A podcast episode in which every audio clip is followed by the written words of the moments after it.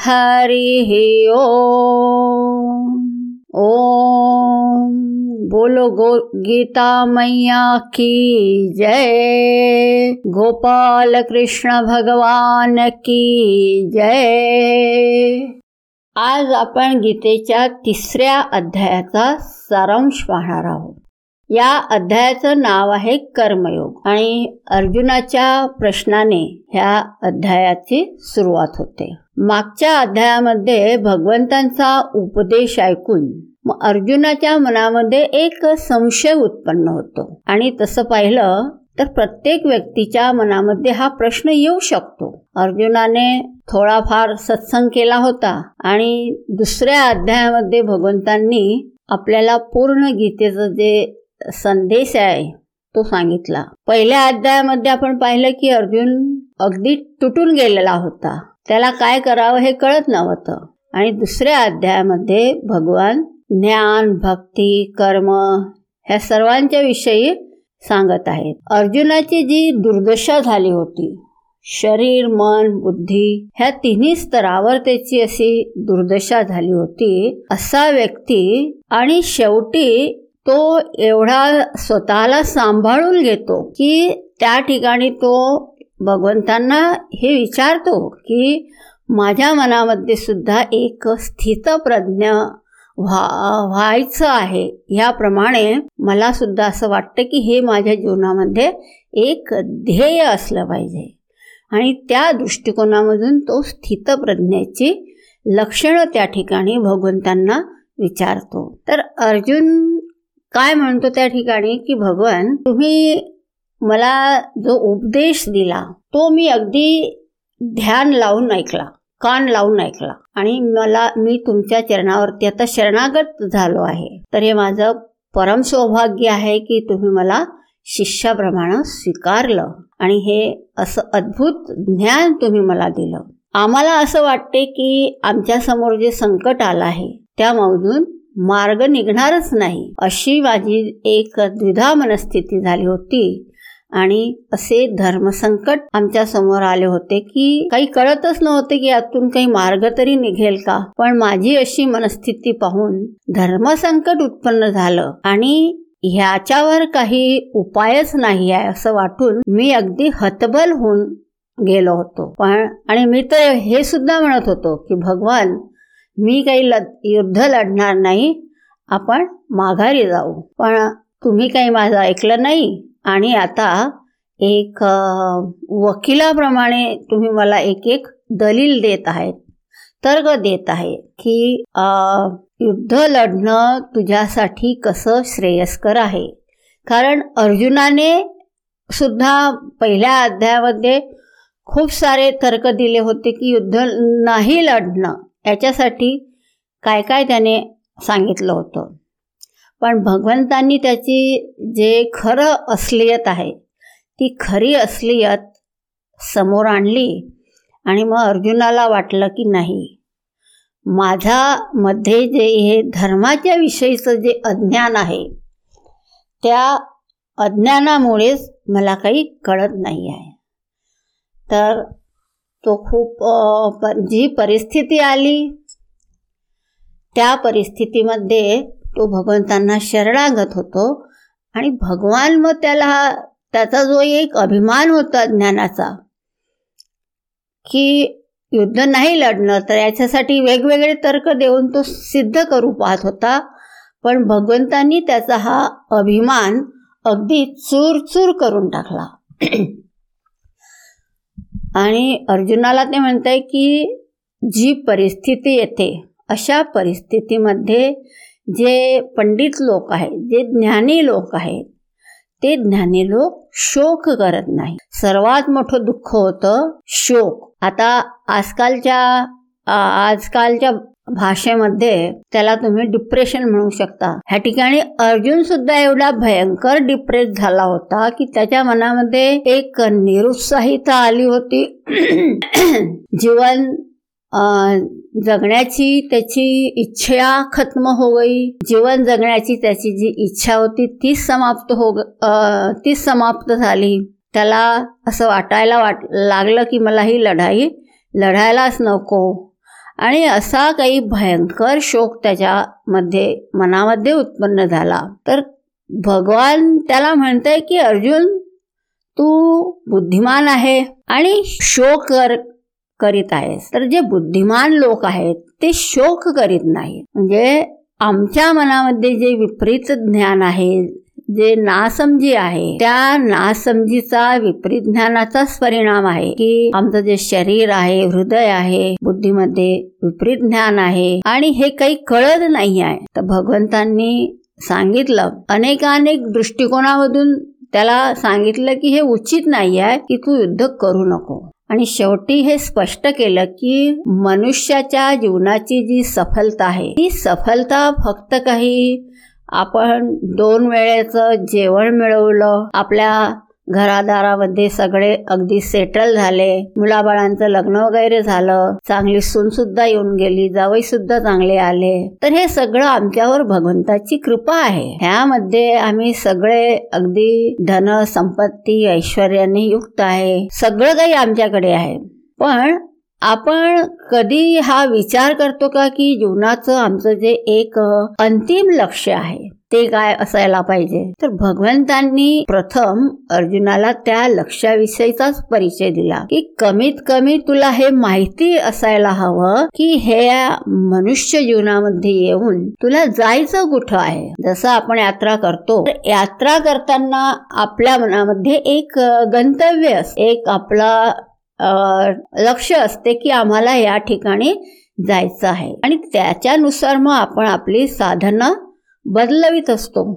तसंच मनुष्य जीवनामध्ये येऊन सुद्धा प्रत्येकाला हे जाणून घेतलं पाहिजे की माझं ह्या मनुष्य जीवनामध्ये यायचं ध्येय काय आहे? कशासाठी मी जन्म घेतला आहे? तर त्याविषयीच भगवंत पहिल्या दुसऱ्या अध्यायामध्ये त्याला सांगतायत.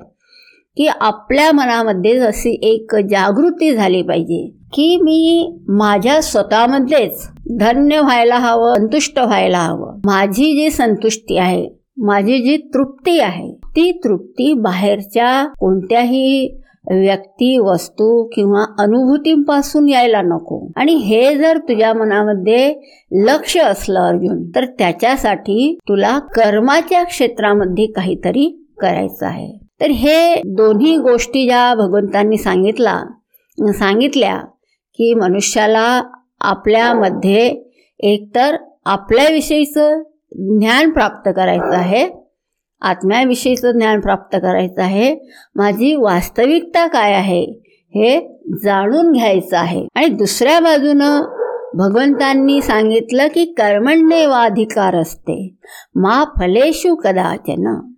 की तू कर्म कर. कर्म करायची त्याला प्रेरणा देत आहे. पण अर्जुनाच्या मनामध्ये हा समन्वय होत नाही आहे की भगवान एकाकडून काय सांगताय की तू ज्ञान प्राप्त कर. जीवनामध्ये आपल्या स्वतःविषयीचं स्वतःला जाणून घेण्याविषयी तुझ्या मनामध्ये एक जिज्ञासा उत्पन्न झाली पाहिजे. एका बाजूला असं म्हणत आहे आणि दुसऱ्या बाजूने म्हणताय की तू कर्म कर. तर ह्या दोन्हीचा समन्वय काही होत नाही आहे आणि म्हणून ह्या तिसऱ्या अध्यायामध्ये अर्जुनाच्या मनामध्ये हाच प्रश्न येतो आहे की भगवान जर कर्मापेक्षा ज्ञान महान आहे आमच्या जीवनाचं जे अंतिम लक्ष आहे ते जर आत्म्याचं ज्ञान आहे आणि आम्ही जे स्वतःला आज दिनहीन समजून आहे ना समज आहे पण आपल्या स्वतःमध्ये आम्ही पूर्ण आहे धन्य आहे अनंत आहे असं जाणून घेणं हे माझ्या जीवनाचं एक परम लक्ष आहे. आणि हे सत्य आहे की ज्ञान जर मुक्ती देते आणि ज्ञानामध्ये काय करायचं असते की ज्ञान हे काही परिवर्तन करत नाही. ज्ञान ज्ञान होतं म्हणजे काय? त्या ठिकाणी काहीही परिवर्तन नाही काही बदल नाही. बस जे काही यथार्थ आहे ते यथार्थ त्या ठिकाणी स्पष्ट होते. आज आपलं यथार्थ काय आहे की आम्ही आणि आपण सगळे लोक दिव्य आहे पूर्ण आहे. कोणी कोणी धर्म आहेत की त्या धर्मामध्ये सर्वांना पापी म्हणतात. ते लोक सुरुवातच अशी करतात की तुम्ही पापी आहेत आणि तुमचा उद्धार करण्यासाठी कोणीतरी येणार आहे. तर हा फरक तुम्ही पहा आपल्या सनातन धर्मामध्ये आणि बाकीच्या बाकीच्या धर्मामध्ये. ह्या ठिकाणी आपल्या सनातन धर्मामध्ये म्हणत आहे की तू मूल रूपानं पापी नाही आहे. आपण सगळे कसे आहोत? परमात्म स्वरूप आहोत. दिव्य आहोत. आणि आज आम्ही ह्या आम्ही हे जाणून घेत नाही आहे. हे ज्ञान आज आम्हाला नाही आहे. आमचं हे अज्ञान आहे. आणि म्हणून त्यासाठी आम्हाला ज्ञानावरतीच फोकस करायचा आहे. जे सूक्ष्म सूक्ष्माहूनही सूक्ष्म असं ज्ञान आहे ते प्राप्त करायची आमची प्राथमिकता असली पाहिजे. त्याचं आमच्या मनामध्ये एक महत्त्व असलं पाहिजे. आणि कर्माच्या क्षेत्रामध्ये श्रद्धेने युक्त होऊन जीवन जगलं पाहिजे. आमच्या मनामध्ये अशा अनेकानेक विपरीत धारणा सतत येत आहे. तर भा तर श्रद्धेने युक्त होऊन आम्ही कर्म करतो आहे आणि त्याच्यामध्ये आमच्या अनेका अनेक अशा ज्या उलट्या धारणा आहेत विपरीत धारणा आहे त्या सतत कमी होत जात आहे. तर ह्या दोन गोष्टी भगवंतांनी अर्जुनाला सांगितल्या आणि ह्याच संदर्भात मग अर्जुन भगवंतांना प्रश्न पुछतो आहे. तर तो काय म्हणतोय की जायसी चेत कर्मण असते मता बुद्धीर जनार्दन. तत्केम कर्मणी घोरे माम नियोजयसी केशव. आणि व्या व्यामिश्रेणे व वाक्येन बुद्धी मोहयसी व मे तदेकम वद निश्चित्य एन श्रेयो हमापनुयाम. अर्जुन काय म्हणतोय की, हे जनार्दना, हे भगवान जर कर्मापेक्षा जर ज्ञान श्रेष्ठ आहे असं तुम्हाला जर वाटत आहे तर मग केशवा ह्या घोर कर्मात तू मला का पाडतोस? आणि ह्या वरवर अशा घोटाळ्यात टाकणाऱ्या भाषणाने. ह्याच्यामुळे माझी बुद्धी अगदी गोंधळून गेलेली आहे. अशा भाषणाने त्यामुळे तू माझं कल्याण कशामध्ये आहे असा जो एकच मार्ग आहे तू निश्चितपणे तू मला सांग तर या ठिकाणी अर्जुन म्हणतो की जर भगवान ज्ञान श्रेष्ठ आहे आणि तुम्ही मला दुसऱ्या बाजूनं ह्या लढाईसारख्या कर्मामध्ये जायला सांगत आहे ह्या ठिकाणी माझे जे आदरणीय लोक आहेत प्रिय लोक आहेत यांच्यावर मला हात उठवणं सुद्धा अशक्य वाटत आहे. आणि इथं तर त्यांना मारायची गोष्ट चालली आहे आणि तेही शस्त्र घेऊन म्हणजे असं जे घोर युद्ध होणार आहे अशा युद्धाच्या कर्मामध्ये तुम्ही मला ढकलत आहात. तर भगवान तुमचे जे वाक्य आहे तुम्ही तर फार मोठ्या प्रेमाने मला हे सगळं सांगत आहे पण तुमच्या अशा ह्या व्यामिश्रेणे व वाक्येनं म्हणजे असे जे मोहित होणारे ज्यामुळे मी अगदी गोंधळून गेलेला आहे. ऐकायला तर अगदी चांगलं वाटत आहे पण याच्यामुळे मला काही दिशा मिळत नाही आहे तर भगवान एक माझी प्रार्थना आहे तुम्हाला की तत् एकम वद निश्चित्य. तुम्ही कृपा करून मला यापैकी जे माझ्यासाठी श्रेयस्कर असेल ते सांगा. तुम्ही जर म्हणाल की ज्ञान प्राप्त करण्यासाठी आपल्याला आपली अगदी प्राणपणाला लाव लावायला लागले तरी चालतील तर मी ते प्राणसुद्धा लावेल आणि ज्ञान प्राप्त करेल. आणि तुम्ही म्हणाल की कर्म करायचं आहे तर मग मी कर्मासाठी स्वतःला समर्पित करून देईल. आणि मग ज्ञान ज्ञानाला मी अगदी दुय्यम दर्जा देईल. तर यामध्ये तुम्ही मला एक निश्चय करून सांगा की ज्यामुळे माझं कल्याण होईल. तर ही माझी प्रार्थना आहे. आणि ह्या प्रश्नाने हा तिसरा अध्याय सुरू होतो आहे. अर्जुनाने जो प्रश्न विचारला त्यावरून आपल्याला काय कळतं की भगवान जे त्याला उपदेश देत होते तो उपदेश तो ऐकत होता पण त्याला ज्या ठिकाणी समजलं नाही तर त्या ठिकाणी तो भगवंतांना विचारू सुद्धा शकत होता. तर असं भगवान आणि आपले जे गुरु लोक आहेत ते गुरु आपल्या धरातलावर येऊन आपल्या पातळीवर येऊन आपल्या ज्या जिज्ञासा आहेत जे संशय आहेत त्या संशयाचं समाधान करतात. पण केव्हा? ज्या वेळेस आम्ही आपली असमर्थता प्रकट करतो की मला काही हे समजत नाही आहे तुम्ही मला कृपा करून हे सांगा तर त्यावेळेस जो संवाद होतो एक गुरु आणि शिष्यामध्ये तर हा संवाद खूप प्रभावी असा संवाद होतो. त्या ठिकाणी आपले जे काही संशय असतील मनामध्ये ज्या काही गाठी असतील तर ह्या सगळ्या गाठी याच्यापासून दूर होऊ शकतात. अर्जुनाच्या प्रमाणे आपण सुद्धा असं आपल्या मनामध्ये काही संशय असतील तर ते विचारण्यासाठी मग आपल्याला कोणते जी जिवंत गुरु असायला पाहिजे. कारण तेच आपल्याला ज्ञान देऊ शकतात. अर्थात त्या ठिकाणी आपल्याला बौद्धिक ज्ञान प्राप्त होते. पण त्या ठिकाणी आता काही विकल्पच नसतो. आपल्याला कमीत कमी हे तर माहिती पाहिजे ना की गीतेमध्ये अठरा अध्याय आहेत. त्यामध्ये गीतेमध्ये गीता महाभारतामध्ये येते भीष्मपर्वाच्या मध्ये सातशे श्लोक आहेत. ती गीतेच्या नावाने ओळखली जाते. गीता महात्मा गांधीजींनी लिहिलेली नाही. हे तर आपल्याला कमीत कमी माहिती पाहिजे. आज तर एवढी ट्रॅजेडी आहे की एवढं सुद्धा लोकांना माहिती नाही आहे. तर हे आपल्यावर फार मोठी कृपा आहे भगवंताची की आपल्याला हे सगळं काही मिळत आहे ऐकायला मिळत आहे आणि त्याचा आपण फायदा घेतला पाहिजे. आणि ज्या वेळेस अर्जुनाने असा प्रश्न केला की भगवान ज्ञान हे आमच्या जीवनाचं लक्ष आहे तर मग कर्माला महत्त्व का द्यायचं? तर भगवान म्हणताय की प्रारंभच भगवान म्हणताय की तू कर्म कर. आणि अर्जुनाला सांगताय की त्याच्यानुरूप त्याला प्रश्नाचं उत्तर देत आहे. तर भगवान काय म्हणताय की लोकेस्मिन विविधा निष्ठा पुरा प्रोक्ता मया नघ. ज्ञानयोगेन सांख्यानाम कर्मयोगेन योगिनाम हे अनघ. अनघ म्हणजे काय? की निष्पाप. अर्जुनाला उद्देशून भगवान म्हणताय की तू निष्पाप आहे. आणि मया अस्मिन लोके मी ह्या जगामध्ये विधा निष्ठा पुरा प्रोक्ता की दोन प्रकारचे मार्ग पूर्वी सांगितले आहे. पुरा प्रोक्ता सांख्यानाम ज्ञान योगेन योगिनाम कर्मयोगेन. की जे सांख्य लोक आहे त्यांच्यासाठी ज्ञान मार्ग. सांख्य म्हणजे काय की जे विवेकी लोक आहेत त्यांच्यासाठी ज्ञान मार्ग आणि जे योगी लोक आहेत त्यांच्यासाठी कर्माचा मार्ग. तर ह्या ठिकाणी आपल्या जीवनामध्ये जे विभाजन करायचं हे दोन त्या ठिकाणी दोन टप्प्यांमध्ये आपल्याला हे विभाजन करायचं असते. की एका टप्प्यामध्ये आपल्याला काहीतरी करायचं असतं आणि दुसऱ्या टप्प्यामध्ये काहीतरी जाणून घ्यायचं असतं माहिती करून घ्यायची असते. ह्या दोन श्रेणींमध्ये आम्ही आपल्या जीवनाचं विभाजित विभाजन करू शकतो. आणि ह्या दोन्हींचं प्रयोजन आहे की ज्या वेळेस आम्ही कर्म करीत असतो त्या कर्माचं एक महत्त्वपूर्ण प्रयोजन आहे. काही ज्ञान प्राप्त करीत असतो ठिकाणी सुद्धा काहीतरी प्रयोजन आहे.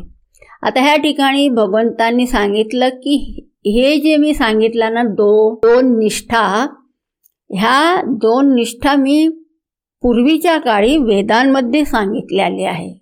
पुरा प्रोक्ता मयान. म्हणजे माझ्याकडून हे सांगितलं गेलेलं सांगितलं गेलेलं आहे. तर ह्या ठिकाणी हे जे वाक्य आहे तिसऱ्या अध्यायामधलं तिसरा श्लोक ह्या ठिकाणी आपल्याला एक संकेत मिळतो. आणि माझ्यासमोर जे उभे आहेत पार्थ सारथी जे माझा रथकत आहेत आणि तेच हे वेदांना देणारे आहे. वेद ही ईश्वरांची वाणी आहे भगवंताची वाणी आहे आणि आपल्या देशामध्ये प्रमाण फक्त वेद आहेत. आधार केवळ वेद आहेत. असं आपल्या फक्त सनातन धर्मामध्येच आहेत की ह्या ठिकाणी वेद आधार आहेत प्रमाण आहेत. दुसऱ्या धर्मांमध्ये असं नाही आहे. दुसऱ्या धर्मामध्ये जसं काही कोणी व्यक्ती येते आणि त्या व्यक्तीपासून मग त्या ठिकाणी ती परंपरा चालू होते. जसं शीख आहे बौद्ध लोक बौद्ध आहे जैन आहे तसे वेगवेगळे महापुरुष त्या ठिकाणी आले आणि त्यांनी ज्ञानाची परंपरा सुरू केली. पण हिंदू धर्मामध्ये असं कोणी आलं नाही तर हिंदू धर्माचा जो आधार आहे तो आधार वेदांचा आहे. आणि हा वेद म्हणजे पूर्ण ज्ञान याच्यामध्ये आहे. जीवनाच्या शाश्वत सनातन विषयांविषयीचं प्रतिपादन यामध्ये आहे. यामध्ये भगवान सांगत आहे की वेद मी दिले. जगदीश्वर ज्यांनी हे जग पूर्ण जग बनवलं आहे जे चालवित आहेत अशा सुचारू रूपानं चालवणारं हे जग याचे जे नियंता आहेत ते नियंता त्यांनी हे वेद दिलं. आणि म्हणून वेदांमध्ये पहा की त्यामध्ये ज्या काही सुंदर प्रभावी अशा गोष्टी सांगितलेल्या आहेत त्या सगळ्या आपल्या उपयोगाच्या आहेत. तर आपलं ज्ञान जे आहे त्याला मध्ये मध्ये आपल्याला वेदांबरोबर जोडलं जाणं हे खूप आवश्यक आहे. अनेक गुरु लोक काय म्हणतात की तुम्ही काही शास्त्र वाचू नका. आम्ही शास्त्राचा एक निचोड म्हणजे एक शास्त्राचं जे एक सार आहे ते सार आम्ही तुमच्यासमोर उलगडून टाक. पण असं नाही आहे. आपली जी महान आचार्य लोकांची जी परंपरा आहे त्या आचार्य लोकांमध्ये आपली जी वेद आहे ते वेदच हे प्रमाण आहे. आणि म्हणून आपल्या इथं जी परंपरा आहे त्याच्यामध्ये तर आपली जी परंपरा आहे त्या परंपरेमध्ये वेद हेच आधार आहे वेद हेच प्रमाण आहे हे सत्य आहे. आणि भगवान काय म्हणत आहे? की मी हे सांगितलं आहे. आता ह्या ठिकाणी ते शरीरधारी होऊन समोर उभे आहेत यामध्ये आपल्याला संकेत मिळतो आहे. पण ह्यावेळेस अर्जुनाची मनस्थिती एवढी अजून विचार करण्या एवढी सक्षम न होती तर तो काही ह्या गोष्टीकडे लक्ष देत नाही. भगवान त्याला विश्वरूप दर्शन दाखवतात. त्यावेळेस मग त्याला समजून चुकतं की माझ्यासमोर जे आहेत ते स्वतः भगवान आहेत आणि ते पाहून मग त्याला आपली एक चूक समजून येते आणि तो भगवंतांना क्षमा प्रार्थना करतो. तर ह्या ठिकाणी भगवंतांनी सांगितलं की मी दोन जीवनामध्ये निष्ठा असतात. निष्ठा म्हणजे दोन कर्तव्य असतात. लोकेस्मेन द्विधा निष्ठा. की ज्ञान योगाद्वारा म्हणजे काय की जो सांख्याचा अधिकारी आहे जो सूक्ष्म गोष्टी समजू श समजण्यासाठी अधिकारी झालेला आहे त्याच्यासाठी काही ज्ञानयोगामध्ये जीवनाचे रहस्य सांगितले गेले आहे. की तू कोण आहे? जीवनाचं रहस्य काय आहे? ईश्वर कोण आहे? जगत काय आहे? सुखदुःख काय आहे? हे सगळं जाणून घ्यायचं तर त्याच्यासाठी हे ज्ञान योग सांगितला. आणि कर्म तो करतो की ज्याच्या मनामध्ये हे वाटतं की मी सगळं काही जाणून घेतलं पण अजूनही जे मूलभूत बिंदू आहेत त्यांच्या बाबतीत मला अजूनही स्पष्टता नाही आहे. त्यासाठी मग तो आपलं जे सगळी ऊर्जा आहे ती सगळी ऊर्जा कर्मामध्ये लावतो. विचारसुद्धा करत नाही. आणि ज्ञानासाठी तो उपलब्ध होऊ शकत नाही. कारण त्याचं अजून लक्ष ह्या ज्ञानामध्ये लागत नाही तर त्याचं लक्ष अजून कामामध्ये लागतं. तर ह्या ठिकाणी जो योगी आहे त्या योगीचं योग्याचं जे ध्येय असतं ते त्याचं ध्येय असतं कर्माच्या क्षेत्रामध्ये योगी बनणं हे त्याचं प्रयोजन आहे. आणि सांख्य योग म्हणजे त्यात जो विवेकी आहे ज्ञानी प्रबुद्ध झालेला आहे ज्याला जीवनाच्या रहस्यांविषयी जसं मी कोण आहे तुम्ही कोण आहेत परमार्थ काय आहे अशा खूप सूक्ष्म विषयांबाबतात त्याला अगदी खोलपर्यंत स्पष्टता हवी असते. तर ह्या लोकांची ह्या विषयांमध्ये एक जिज्ञासा असते. आणि योगी लोकांचा लोकांचं जे ध्येय आहे ते आपल्या मनाचे स्वामी बनू इच्छितात. त्यांना असं वाटते त्यांच्या हर काम करण्याच्या पाठीमाग प्रत्येक काम करण्याच्या पाठीमागे हीच प्रेरणा असते की माझं मन कसं सूक्ष्म आणि एकाग्र संतुलित होईल. ह्याप्रमाणे तो योगी बनण्यासाठी तयार होत असतो. आणि त्याच्यासाठी मग जीवनामध्ये जे काही उतार चढाव येतात जी काही अनुकूलता प्रतिकूलता येते खूप सुख येतं किंवा दुःख येतं तर योगी ह्या दोघी दोघही परिस्थितीमध्ये अशा ज्या एकदम विरोधाभासी परिस्थिती आहेत याच्यामध्ये यामध्ये आपलं समत्व ठेवतो. विचारशीलता तो ठेवतो. आणि त्याच्यामध्ये आपली दुःखी होत नाही त्याच्या मनामध्ये कोणती घुटण होत नाही काही असं असहाय स्वतःला तो मानून घेत नाही. आणि अशा परिस्थितीमध्ये तो आपल्या मनावर एक नियंत्रण ठेवतो. नाहीतर साधारणतः काय होते की आपल्या मनासारखं नाही झालं तर मग आपल्या मनामध्ये एक क्रोध उत्पन्न होतो. आणि क्रोध आला की मग त्याच्यामध्ये आपल्याला कशाचंही भान राहत नाही. आपण अगदी आपली सगळी सूदबूत हरवून बसतो आणि त्यामध्ये मग आपला सगळा पूर्ण नाशच होतो. तर ह्या ठिकाणी हा जो योगी आहे ह्या योग्याची ह्या कर्माच्या क्षेत्रामध्ये प्राथमिकता आपल्या मनाला ठीक करायची आहे. पण ज्यांची बुद्धी फक्त ह्या बाह्य विषयांमध्येच आसक्त झालेली आहे तर ते लोक मग असे मोठमोठे जे चॅलेंज येतात त्यांना ते स्वीकारू शकत नाही. योग्याचं कर्माचं क्षेत्र जे आहे त्याच्यासाठी हे फार मोठं चॅलेंज असतं. ती कर्माच्या क्षेत्रामध्ये खूप मोठमोठी चॅलेंजेस असतात. त्याच्यामध्ये त्याच्या त्याला आपल्या जे मनामध्ये अनेक सुंदर सामर्थ्य उत्पन्न करायचे असतात. मना बुद्धीमध्ये विचारशीलता धैर्य धर्मामध्ये निष्ठा ईश्वराचे निमित्त बनून कार्य करणं हे खूप सारे प्रयोजन त्याचे होतात. आणि त्या ठिकाणी मग तो योगारूढ होऊ इच्छितो. योगयुक्त होतो. पुढच्या अध्यायांमध्ये भगवान सांगतात की जो योगयुक्त होत नाहीत तो मग कधीही ज्ञान प्राप्ती करू शकत नाही.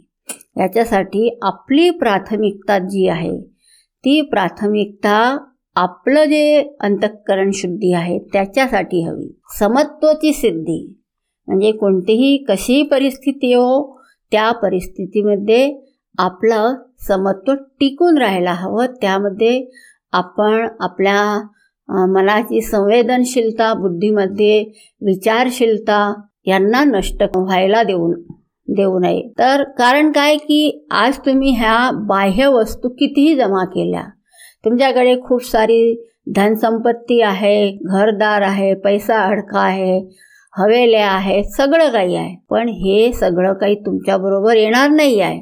हे सगळं तुम्ही जाल त्यावेळेस ते सगळं इथंच राहून जाईल. त्याचा काही उपयोग होणार नाही आहे आणि म्हणून आपल्याला योगी बनवून आपलं सामर्थ्य हे वाढवून घ्यायला पाहिजे. त्यावेळेस मग आपल्यासाठी स्वर्गाचे दरवाजेसुद्धा उघडू शकतील आणि आपण मोक्षासाठी सुद्धा पात्र बनू शकतो.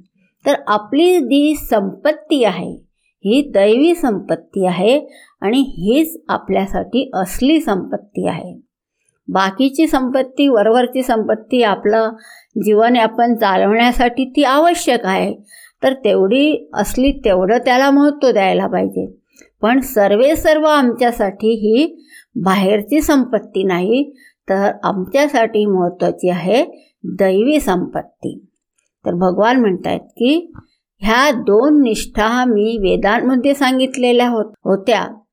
आज जे सांख्याचे म्हणजे विवेक करण्यासाठी अधिकारी झालेले आहे ते ह्या ज्ञानामध्ये सरळ प्रवेश करू इच्छितात करू शकतात. आणि जर ज्ञानासाठी पात्र नाही झाले आहे तर यासाठी मात्र आपल्याला प्रयत्न करायला पाहिजे. कारण आपल्याला जर ज्ञानासाठी पात्र व्हायचं असलं तर यासाठी ज्ञान हे कसं आहे एक अमृतासारखं आहे. आणि हे अमृतासारखं ज्ञान घ्यायला आपलं जे पात्र आहे ते सुद्धा तेवढंच स्वच्छ आणि सुंदर असायला हवं. आणि हे पात्र कोणतं आहे? तर आपला मनरूपी जे अंतःकरण आहे त्या अंतःकरणामध्येच हे ज्ञान टिकू शकते. आणि अंतःकरण शुद्ध करण्यासाठी मग आपल्याला काय करायला पाहिजे? तर कर्मयोग भावनेनं कर्म करायला पाहिजे. तर अर्जुन मी एका बाजूने ज्ञानाची स्तुती करीत आहे आणि दुसऱ्या बाजूनं कर्मासाठी सुद्धा प्रेरणा देत आहे. कारण जे तुझं जे सामर्थ्य वाढवायचं आहे ते सामर्थ्य तुला कर्माद्वाराच वाढवावं लागेल. जसं कर्म हे असं असते की जसं एखादा पेंटर आहे त्याला कुछ काही सुंदर पेंटिंग बनवायची आहे तर तो आपले जे ब्रश असतात पेंटिंग करायचे जे ब्रश असतात त्या ब्रशांना तो अगदी रिफाईन करत असतो सूक्ष्म करत असतो. त्यावेळेसच ते पेंटिंग चांगल्या रीतीनं निघू शकते. तसंच जसं डॉक्टर लोक आहेत तर डॉक्टर लोक ज्या शस्त्राद्वारा ऑपरेशन करत असतात तर त्या ऑपरेशन करण्यासाठी सुद्धा ते अगदी डोळ्यात तेल घालून पाहत असतात की हे शस्त्र बरोबर आहे किंवा नाही. तसंच आपल्या ज्या आपलं जे मन आहे ते मनसुद्धा आपल्याला शुद्ध सूक्ष्म एकाग्र केलं पाहिजे. तर भगवान सांगत आहे की तुला आपलं जे मन आहे ते मन एकाग्र शांत सूक्ष्म अशा प्रकारानं केलं पाहिजे. पण त्यासाठी तुला पहिले कर्माच्या क्षेत्रामध्येच राहायला पाहिजे कारण तू असं जर म्हणशील की मी हे सगळं कर्म सोडून देईल आणि मोक्षप्राप्ती करेल तर असं होत नाही. केवळ कर्म सोडून तुला मुक्ती मिळणार नाही. तू म्हटलं की मी सगळी घरदार सोडून देतो सगळ्या जबाबदाऱ्या सोडून देतो पहाडा जंगलामध्ये जाऊन राहतो. तर हे एवढं काही सोपं नाही आहे असं करणं. तर याच्यासाठी थोडे दिवस तू जाऊन राहून ये तुला समजून चुकेल. कारण तिथंसुद्धा तू हेच मन घेऊन गेला आहे. आणि अशा मनाने तू तिथं आपली जी साधना आहे ती साधनासुद्धा करू शकणार नाही. कारण हे मन अजून तयार झालेलं नाही आहे. तर आपलं जे मन तयार करायचं आहे तर त्याच्यासाठी आपल्याला पहिल्यांदा कर्माच्या क्षेत्रामध्येच राहायचं आहे. पण तू हे सुद्धा पहा की बिना कर्माने एक क्षणसुद्धा मनुष्य राहू शकत नाही. मग तू कुठेही राहा. कर्म म्हणजे काय? काही ना काहीतरी चेष्टाही आपल्याला करावीच लागते. तू जरी असं म्हटलं की मी भिक्षा मागेल पण भिक्षासुद्धा काही एवढी सोपं नाही आहे मागणं. तीसुद्धा काही अशी लवकरात लवकर मिळत नाही. तर भिक्षासुद्धा मागायला तुला जावं तर लागेल ना. पै पायांचा तुला उपयोग तर करावाच लागेल. आपलं जे अस्तित्व आहे त्या अस्तित्व टिकवून राहण्यासाठी सुद्धा आपल्याला कर्म करावं लागते. आणि कर्म आम्ही केव्हाही सोडूच शकत नाही. तर ह्या ठिकाणी जी जी आयडियाज आहे की कर्म सोडून मुक्ती प्राप्त होईल तर हा विकल्प नाही आहे. कर्म तुला करावंच लागेल आणि ते कर्म तू जर चांगल्या भावनेनं करशील. ह्याच्यामध्ये दोन विकल्प आहे कर्मामध्ये की कर्म चांगल्या भावनेनं करायचं की चुकीच्या भावनेनं करायचं. आता याच्यामध्ये आम्हाला निवडायचं आहे की आम्ही कर्म करताना आपल्या मनामध्ये कोणती भावना ठेवतो आहे. कर्म तर प्रत्येकाला करावंच लागतं आहे मग प्रत्येक मनामध्ये जी काही व्यक्तीच्या मनामध्ये जी काही प्रेरणा आहे जी काही इच्छा आहे तर त्या इच्छानुसार कर्म करावं लागतं. तर भगवान म्हणत आहे की मुळीच कर्म करायचं नाही म्हणजे काय? तर निसर्ग नियमांची आम्ही अवज्ञा करण्यासारखं होतं. आणि आपल्याला माहिती आहेच की आपली जी सांस्कृतिक अधोगती घडून आणतील हे असे निष्क्रिय जर आपण राहिलो तर त्याच्यामुळे आपला सगळा जीवनाचा हा सत्यानाश होईल. म्हणून ह्या ठिकाणी भगवद्गीता आपल्याला अगदी योग्य मनोभावानं जोमानं कर्म करण्याचा उपदेश करते आहे. त्यामुळे काय की ते आपली आंतरिक शक्ती आहे ती वाया जाऊ देत नाही आणि स्वतःचा विकास करण्यासाठी आपण प्रयत्नशील राहतो. आता ज्याला आत्मस्वरूपाचं ज्ञान नाही आहे आणि त्यानं असं म्हटलं की मला कर्तव्य कर्म करायचं नाही आहे तर या ठिकाणी भगवान अशा लोकांसाठी म्हणताय की कर्मेंद्रिय आणि संयम्य य आस्ते मनसा स्मरण इंद्रियार्थान विमूढात्मा मिथ्याचार स उच्चते की अर्जुना जो केवळ कर्मेंद्रियांचं संयम करतो आहे म्हणजे तो हातपाय रोखून बसलेला आहे. पण मनामध्ये मात्र विषयांचं चिंतन त्याचं सतत चालू आहे. तर असा जो विमूढ बुद्धीचा माणूस आहे तो कसा आहे? ढोंगी आहे. तर अशा लोकांना भगवान अगदी स्ट्रॉंग शब्दामध्ये सांगताय की हे लोक ढोंगी लोक आहे. हातपाय त्यांनी अगदी शिथिल करून टाकले हातपाय रोखो थांबवून ठेवले आणि म्हणताय की आम्ही काही कर्म करणार नाही पण मनामध्ये मात्र वेगवेगळ्या आकांक्षा आहे स्वप्न आहे वासना आहे. तर हे सगळं म्हणजे काय की एक ढोंग्या ढोंगी लोकांचं जे कृत्य आहे याच्यासारखं आहे. तर हे लोक मिथ्याचारी आहे. हे तू जाणून घे. तर याच्यासाठी मग आपल्याला काय करायचं आहे? तर जे आपल्या जीवनामध्ये आपली जी काही अवस्था आहे आपली जी काही प्रकृती आहे त्या प्रकृतीनुसार आपल्याला काम करायचं आहे. आपल्याला अगदी विनम्रता ठेवून तर मनामध्ये एक निस्वार्थरित्या यज्ञभाव आपल्या मनामध्ये ठेवून मग आपण कर्म करायचं आहे. आता आपलं जे काही कर्म आहे त्या सगळ्या कर्मांना आपल्याला यज्ञ बनवायचा आहे. जसं यज्ञामध्ये आपण पाहत असतो की आपल्यासमोर कोणी देव देवता असतात देवी देवता असतात आणि त्यांना आपण आहुती देतो. एक एक देव देवतेचं नाव घेत जातो आणि त्यांच्या खुशीसाठी त्यांच्या प्रसन्नतेसाठी आपण ह्या सगळ्या आहुती देत असतो. तर काम कर्मामध्ये सुद्धा आम्हाला असा समावेश करायला पाहिजे की आपल्या हृदयामध्ये असे महान देवता की ज्यांनी जे आमच्या जीवनाचे स्वामी आहे ज्यांनी आम्हाला जीवन दिलेलं आहे तर सतत आम्हाला त्यांची अर्चना केली पाहिजे. आणि अर्चना कशी होईल? तर आमचं प्रत्येक कर्म जे आहे ते प्रत्येक कर्म एवढं चांगल्या रीतीनं सुंदर रीतीनं करायला हवं की ते आम्ही एक फूल भगवंताच्या चरणाजवळ अर्पित केलं. म्हणजे जे समर्थ असे आहेत त्यांच्यासाठी आम्ही कार्य केलं. तर ह्या ठिकाणी मग जे काही फळ प्राप्त होते ते फळ तर भगवान देतच असतात.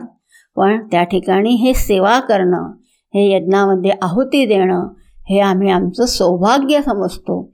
आणि अशी भावना मनामध्ये ठेवून कर्म करत असतो. तर भगवान सांगताय की जो माणूस आपल्या मनाने इंद्रियांना संयमित करतो असा असक्त न होता कर्मेंद्रियांनी कर्मयोग आचरतो. तो श्रेष्ठ आहे. आता ह्या ठिकाणी आपण जे काही कर्म करतो ते भगवंतांना अर्पण करत असतो ईश्वराला अर्पण करत असतो. ईश्वर म्हणजे कोण? तर ज्यांनी हे पूर्ण जग उत्पन्न केलेलं आहे. हे पूर्ण व्यवस्था त्यांच्या हातामध्ये आहे. पूर्ण दिव्य शक्ती ज्या आहेत त्या त्यांच्या हातामध्ये चा आहे. आमचं हृदय चालत आहे. श्वासोच्छ्वास होत आहे. रक्ताचा संचार होत आहे. सूर्यदेवता रोज सकाळी उगवत आहे. मोसम बिलकुल अगदी वेळेवर येत आहे.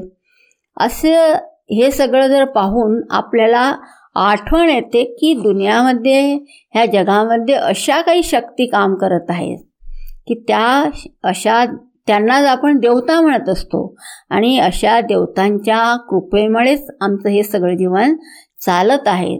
तर त्यांची कृपा आमच्यावर आहे आणि आम्ही आपल्या कर्माद्वारा त्यांना प्रसन्न करीत असतो. ते आमच्यावर कृपा करतात आणि आम्ही त्यांची सेवा करत असतो. पण सांगताय की हा जो तू यज्ञ करतो तर ह्याच्यामुळे तू देवांना संतुष्ट कर म्हणजे देव तुला संतुष्ट करतील. देवान भावयतानेन ते देवा भावयंतु परस्परम भावयंत श्रेय परम वापस्यथ. याप्रमाणे एकमेकांना संतुष्ट करणारे तुम्ही श्रेष्ठ कल्याणाची प्राप्ती करून घ्याल. म्हणजे दोघांचंही कल्याण होईल एक दुसऱ्यांची मदत होईल.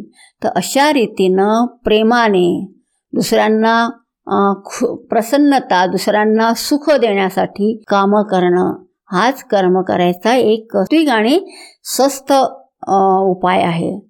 तर हे जे यज्ञाचं सामर्थ्य आहे हे यज्ञाचं सामर्थ्य ब्रह्माजी यांनी ज्या वेळेस सगळ्या जीवांना निर्माण केलं. त्यावेळेस त्यांनी सगळ्यांना बोलवलं आणि सांगितलं की मी तुम्हाला एक अशी भेट देत आहे की जी कामधेनू आहे. की त्यामध्ये तुमची जी काही ॲटिट्यूड असेल म्हणजे तुमची जी काही भावना असेल त्या भावनेने तुम्ही जीवनामध्ये काहीही प्राप्त करू शकाल. तुम्हाला जे काही पाहिजे असेल धन यश कीर्ती नाव जे काही पाहिजे असेल ते तुम्हाला मिळू शकेल पण केव्हा? यज्ञभाव तुमच्या मनामध्ये असला पाहिजे. यज्ञभावामध्ये जर विपरीत भावना असली तर मग ते काही कामचं नाही. तर जो यज्ञ करत आहेत तर तो पाहतो आहे की आपल्यावर कोणीतरी कृपा येत आहे. आम्हाला कोणाची तरी कृपा होत आहे आमच्यावर. आणि म्हणून आपण त्यांच्या खुशीसाठी काम करतो करत असतो. तर ज्यांच्यासाठी हे काम करायची भावना आहे जे लोक स्वार्थी आहे ते लोक अशा रीतीनं काम करू शकत नाही. त्यांना फक्त आपला स्वार्थ आपली जी आसक्ती आहे ती आसक्तीच दिसते. आणि सतत मग ते तणावाने युक्त राहत असतात प्रेमाने काम करत नाही तर असं काम करण्यानं मग त्यांचं जे अंतःकरण आहे ते अंतःकरणसुद्धा शुद्ध होत नाही. तर आपल्याला जर ब्रह्मज्ञान जे मोक्षदायी ज्ञान प्राप्त करायचं आहे. तर जसं गुरुदेव आपल्यासाठी यज्ञ म्हणजे जसं कुंड आहे तसं आम्ही त्यांच्या प्रसन्नतेसाठी काम करतो आणि ते आज आम्हाला जे काही देत आहेत देण्यासाठी सक्षम आहेत. तर आमचं काम केवळ देवतांनाच प्रसन्न करणं असं आहे. असं नाही तर देवतांना याच्यापासून काही नको आहे. आपल्याला असं वाटतं की आम्ही देवतांना फूल नारळ प्रसाद चढवला तर देवतांना ते मिळत असेल? असं नाही. देवतांना याच्यापासून काही नको आहे. पण त्यांच्या मनामध्ये एक सुंदर भावना आहे प्रेम आहे समर्पण आहे. हेच प्रेम समर्पण ही सुंदर भावना आपल्यामध्ये असायला हवी. तर मग त्यामध्ये ह्या यज्ञभावाच्या कृपेनं आम्हाला जो काही प्रसाद मिळतो त्याला आम्ही अगदी सहर्ष स्वीकार करतो. मग त्याच्यामध्ये आम्हाला कोणताही प्रसाद मिळाला म्हणजे कशीही परिस्थिती प्राप्त झाली तरी आपले काही शिकवे शिकायचे नसतात. की मला असंच का मिळालं मला तसंच का मिळालं जे मिळालं ते धन्य होऊन त्याचा स्वीकार करत असतो. तर अशा रीतीनं जर सतत कर्म करत गेलं तर मग मनुष्याचं मन हे शुद्ध होत जातं.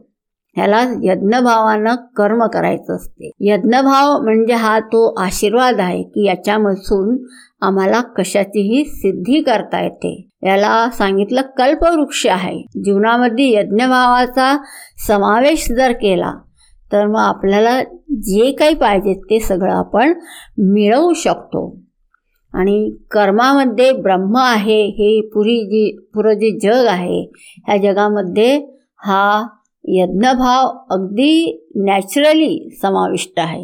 म्हणजे पूर्ण दुनि जगामध्ये आपण पहा की जे काही पाऊस येतो आणि पाऊस आपलं सगळं पाणी आहे ते सगळं पृथ्वीला देतो. जस वृक्ष पहा. वृक्षसुद्धा काय करतात की आपले जे काही फल फूल आहे ते सगळं दुसऱ्यांना देऊन टाकतात.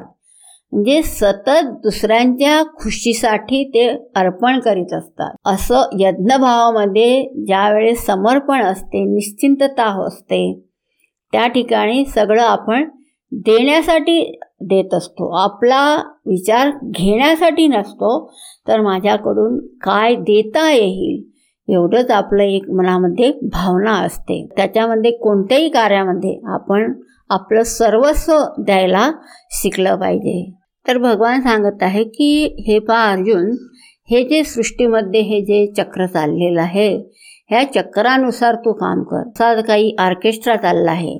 तर ह्या ऑर्केस्ट्रामध्ये जो एक सूर निघत आहे त्या सुरामध्ये तू तुझा सूर मिळव. पण जे स्वार्थी लोक आहेत ते स्वार्थी लोक अशा प्रमाणानं करत नाही ते आपल्या स्वार्थासाठी करत आहे. तर अशा लोकांचं जीवन जे आहे ते बेकार जीवन आहे. जर यज्ञभाव आपल्या कर्मामध्ये नाही आहे तर जोपर्यंत तू पूर्ण होत नाही तोपर्यंत मग तू कर्तव्यभावानं कर्म कर. आणि जो आपल्या स्वतःमध्ये संतुष्ट आहे त्याला मग कोणत्याही प्रकारचं असं कर्तव्य उरत नाही. तर त्या ठिकाणी अनासक्तीनं कर्म कर. कर्मामध्येच तू आनंद घे. आणि आसक्ती नको करू कर्मफळाची आसक्ती नको करू. कारण कर्मफळाची जर आसक्ती मनामध्ये असली तर आपलं सगळं लक्ष फळाकडे असतं कामाकडे नसतं. आणि म्हणून आपल्याला कर्मफळासक्ती सोडून दिली पाहिजे. अर्थात काय? की कामामध्येच आपलं ध्यान लावलं पाहिजे. आणि चांगलं कर्म झालं तर मग फळसुद्धा हे चांगलं येणारच आहे. तर ही व्यवस्था भगवंताची आहे. या ठिकाणी आपलं पूर्ण लक्ष कामामध्ये लाव आणि इथं फक्त तू हे पहा की हे फळ देणारा कोण आहे. चांगलं काम करणारे आपल्याला सदैव आपल्यासाठी मूल्यवान लोक असतात. जे कामच करत नाहीत तर त्यांना आपण एक मोका दिला पाहिजे एक संधी दिली पाहिजे. नाहीतर आपला पूर्ण जो सिस्टम आहे तो पूर्ण खराब होऊन जातो. तर याच्यासाठी कर्म चांगल्या रीतीनं कर तर मग तुला आपोआपच सफलता सुख सगळं काही मिळेल. हे सगळं तू चांगल्या रीतीनं पहा आणि तस्मात असक्तम कोणावरही पराधीन होऊ नको. पराधीनतेमुळेच आपली आसक्ती होते आणि प्रत्येक आसक्ती ही आपल्याला पराधीन बनवते. ह्या ठिकाणी मग भगवान महाराज जनक इत्यादींचा दृष्टांत देत आहेत की महाराज जनक यांनी कर्म करता करताच किती महान सिद्धी केली होती. एवढं राज्य सांभाळलं ते कर्माच्या द्वाराच त्यांनी सांभाळलं होतं. खूप सारे असे लोक आहेत की ज्यांनी कर्माचं सुंदर सामर्थ्य ओळखून त्याचा प्रयोग केला आणि अगदी आपलं सर्वश्रेष्ठ असं जे प्राप्त करायचं आहे ते प्राप्त केलं. तर यासाठी तुझी प्रेरणासुद्धा अशीच पाहिजे की जे श्रेष्ठ लोक आहेत ते लोक जसं काम करतात कारण आपल्यासाठी ते आदर्श आहेत. आणि आदर्श लोकांचं आम्ही अनुकरण करत असतो. आणि म्हणून अर्जुन तुलासुद्धा उत्साहानं कार्य करायला हवं. कारण तू सुद्धा कोणातरी कोणाचा तरी आदर्श आहे. तुझ्याकडे लोक अगदी अपेक्षेनं पाहत आहेत. आणि तुला हे सगळं आपलं कर्म करून दाखवायचं आहे तर मग ह्या ठिकाणी भगवान आपला स्वतःचा दृष्टांत देत आहेत की अर्जुन ह्या ठिकाणी तू विचार कर की ही सगळी दुनिया हे सगळं जग चाललं आहे. कारण एक क्षण सुद्धा जर मी ह्या जगाच्या संचालनावरती जर लक्ष दिलं नाही तर कोणाचंही अस्तित्व इथं संभव होणार नाही.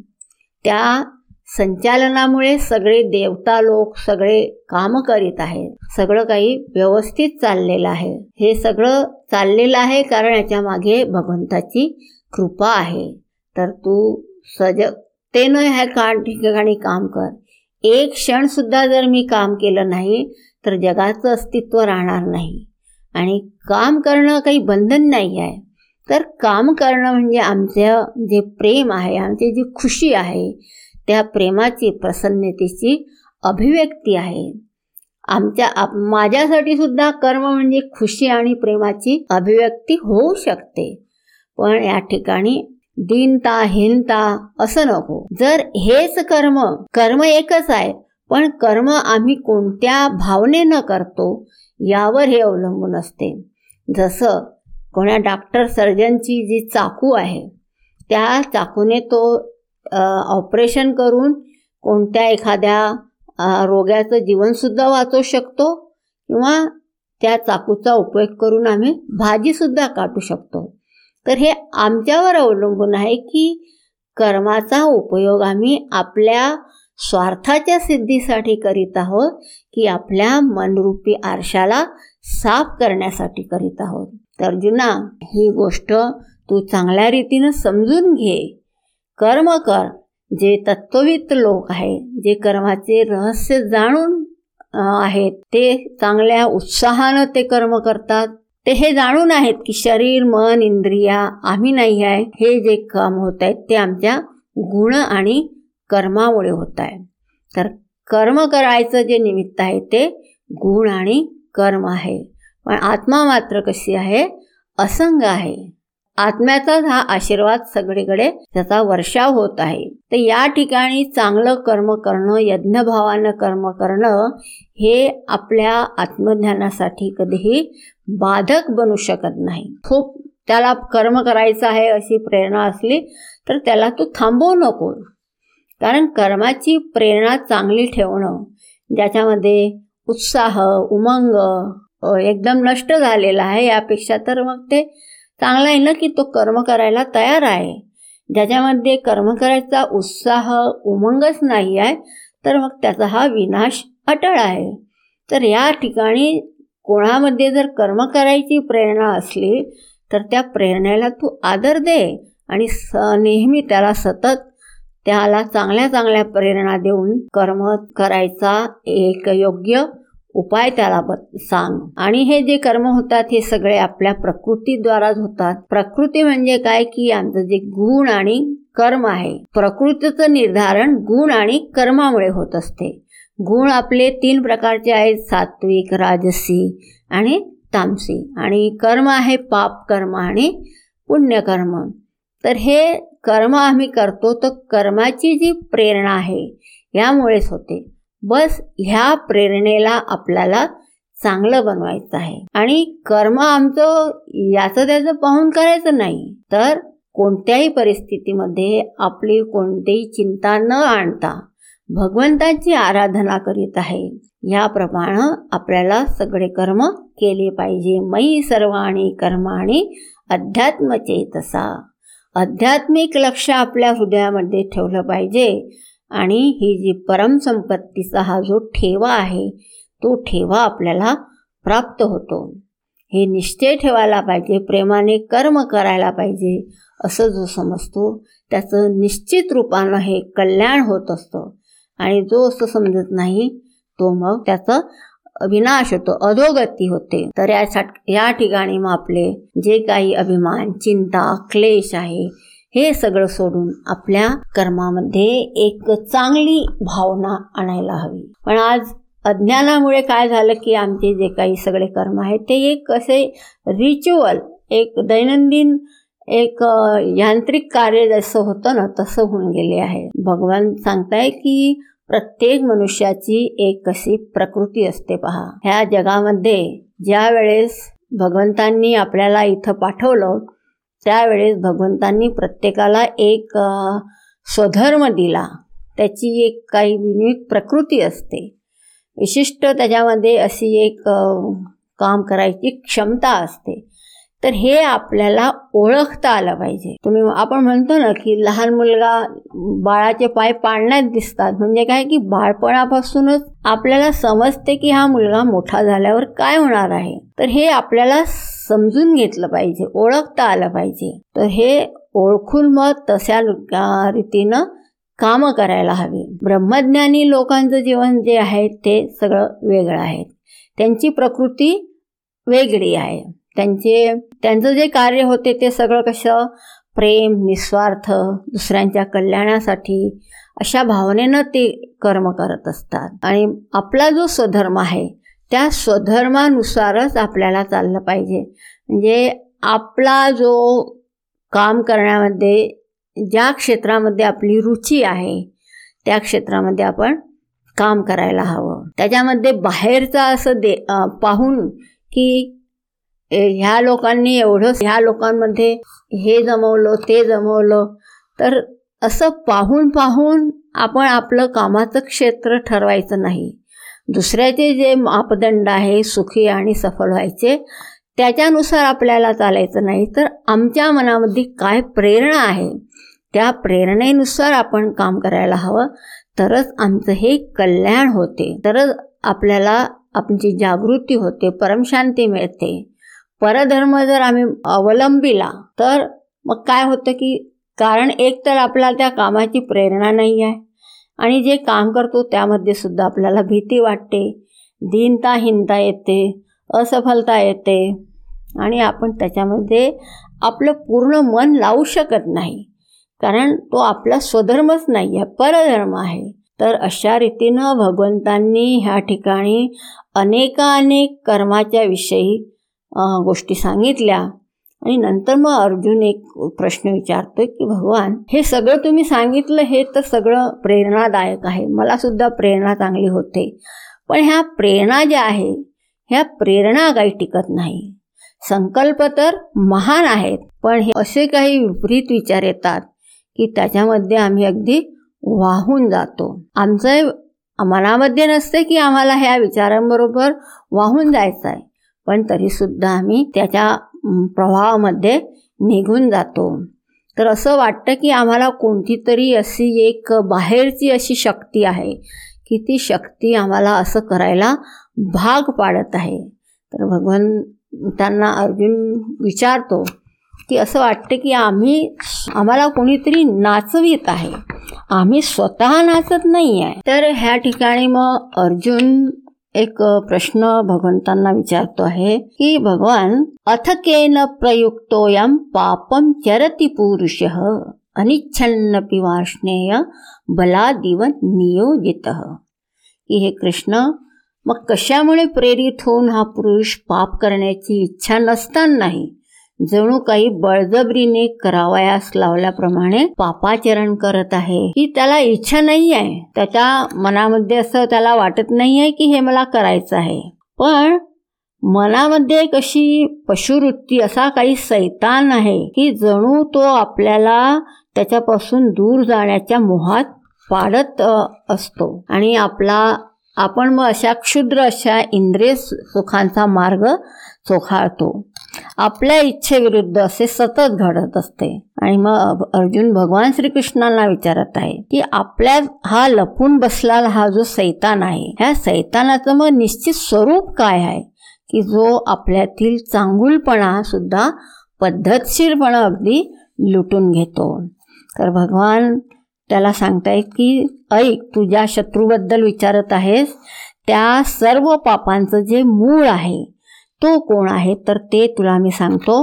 तर भगवंतांनी सांगितलं की काम एश क्रोध एश रजोगुण समुद्भव महाशनो महापापमा धेन इह वैरिणम की हे अर्जुना हा जो काम आहे हा जो क्रोध आहे हा काम आणि क्रोध जो की रजोगुणापासून उत्पन्न झालेला आहे.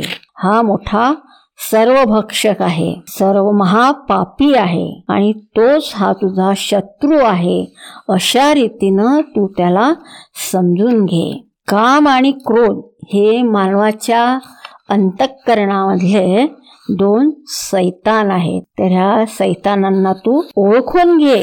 हेच तुझे शत्रू आहेत. मग हा काम जो शत्रू आहे तर तो आपली जी विवेक शक्ती आहे या विवेक शक्तीला कशा रीतीनं आच्छादून टाकतो? तर भगवान यासाठी उदाहरणानं सांगताय की जसं अग्नी हा धुराने झाकला जातो जसा आरसा धुळीनं आच्छादला जातो तसा जो पोटामध्ये गर्भ असतो तो वारेनं वेष्टीला जातो. त्याप्रमाणेच यानं म्हणजे हा काम कामाने हे ज्ञान तुझं झाकलं गेलेलं आहे. तर कुंतीपुत्रा ह्या ज्ञानी माणसाचे हे ज्ञान हा जो कामरूपी शत्रू आहे या कामरूपी शत्रूनं वेष्ट कायमचं वेष्टिलेलं आहे की ज्याच्या ज्याची अग्नीप्रमाणे कधीही पूर्ती होणं कठीण आहे. तुला जर असं वाटत असेल की ह्या कामनांची पूर्ती केल्यानं ह्या कामना नष्ट होतील तर असं नाही आहे. कारण अग्नीमध्ये जसं आपण घी टाकलं तर अग्नी जशी आणखी जास्त प्रज्वलित होत जाते. तसंच ह्या कामना कामना ह्या अशा असतात की त्यांची पूर्ती होणं हे कठीण होतं.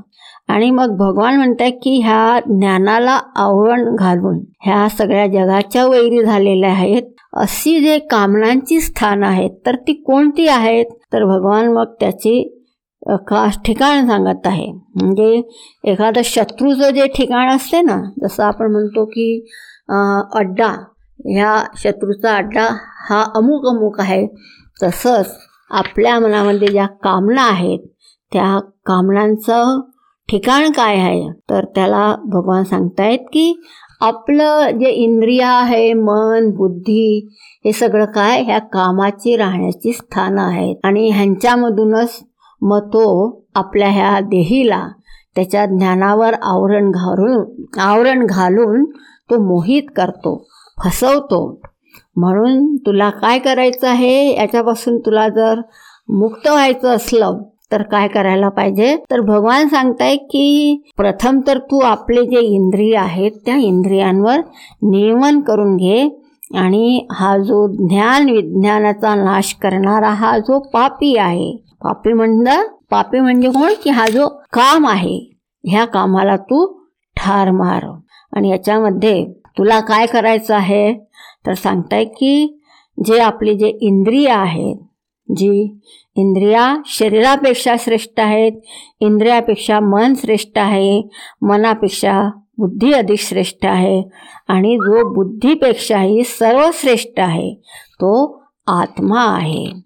तर अशा प्रकारे त्याला बुद्धीपेक्षा अधिक श्रेष्ठ असं जाणून घेऊन आत्म्याला आत्म्याने वशामध्ये करून ठेवून हे पराक्रमी अर्जुना ह्या कामरूपी शत्रूला तो खरोखरच जरी जिंकण्यास कठीण असला तरी ठार मार. तर अशा रीतीनं ह्या कामनांची समाप्ती आपल्या स्वतःचं स्वरूप जाणून घेण्यानंच होणार आहे. तर अशा रीतीनं हा कर्मयोग नावाचा जो अध्याय आहे तो कर्मयोग अध्याय हा फार महत्त्वाचा अध्याय आहे सुंदर अध्याय आहे आणि याच्यामध्ये आपल्याला ज्ञानासाठी अधिकारी व्हायचं असलं तर कशा रीतीनं कर्म करायची कला आपल्यामध्ये पाहिजे हे सगळं आपल्याला निरूपण भगवंतांनी ह्या अध्यायामध्ये केलेलं आहे.